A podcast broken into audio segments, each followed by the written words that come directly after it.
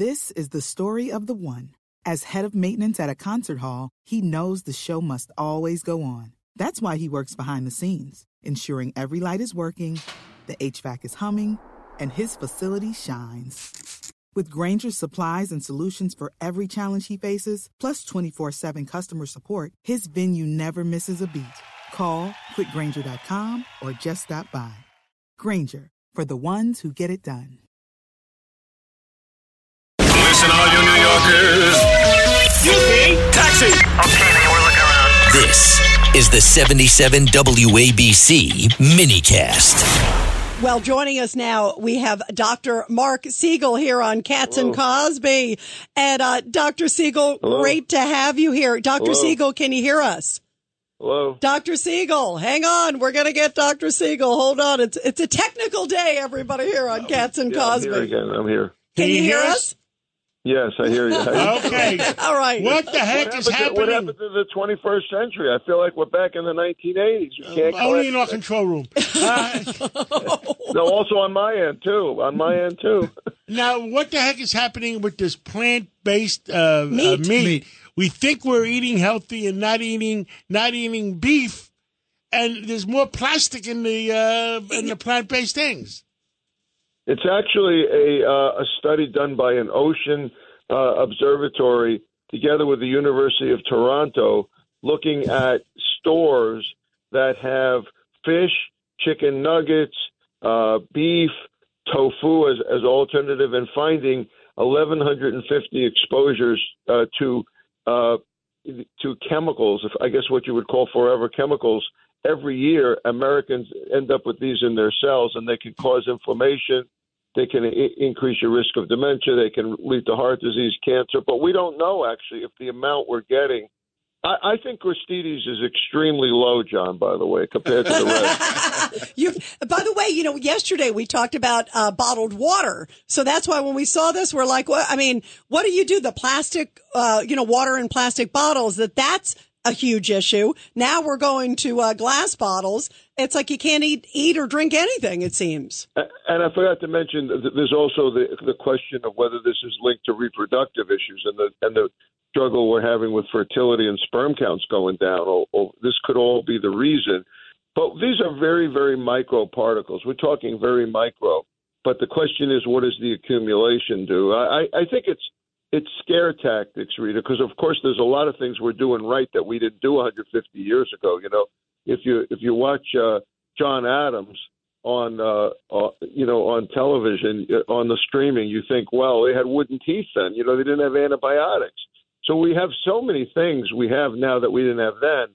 But we definitely don't need all these chemicals. I like farm to table. Yeah, I do too. Before we let you go, Dr. Siegel, uh, another big medical thing, and this is a drug that a lot of people use. Um, it's uh, it's to get uh, childhood asthma. It's to, it's a drug linked to it, and apparently there's. Did you see this frightening like suicides, hallucinations? Um, and this is a drug that's prescribed to 12 million Americans every year. It's called, is it uh, Singulair? Yeah, it's it's actually a great drug. And again, everything in life is a cost benefit analysis. And I've been trying to uh, make that point to John now for years regarding certain, you know, vaccines, for example. That drug, Singulair, is actually terrific because some people, it, there's nothing else, no, nothing else they can use to control their allergies. This is just a reminder that everything has a cost, everything has a downside. I have treated many, many people that have taken that successfully. Unfortunately, now it's going to become a huge problem because of this this study coming out. You know, so I, I don't know what I'm going to do in in place of it.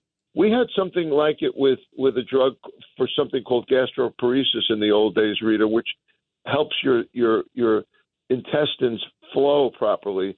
And we lost that drug because of side effects. So every now and then we lose one because the side effects are so dramatic. And I'm concerned about this because this particular drug is of value. Yeah, great points. Wow. And by the way, by the way, before you throw me off here, I want to tell you. How did you know? We- How did you we- know? Listen, we own the place. We can give you an extra minute. Yeah, yeah. it's a disgrace that that Secretary Austin didn't come forward about his prostate. Yeah, cancer. tell us about it. Yes. How, how serious was this? Well, first of all, he's a black man, which means he's twice as likely to have it and twice as likely to have a severe version. And he had to have his prostate out. And when they're calling it minimally invasive, they mean robot. It was done robotically. And that's the way it should be done these days in the major- vast majority of cases if you're in the right hands. But the problem is, you know, you're not visualizing it. It's remo- it, it's through a tiny incision, and you can get an infection one to three percent of the time. That's what happened to him. Fluid buildup. He got an infection. I don't know anything about this surgeon, so I'm hoping it was, a, you know, an error that couldn't have been avoided.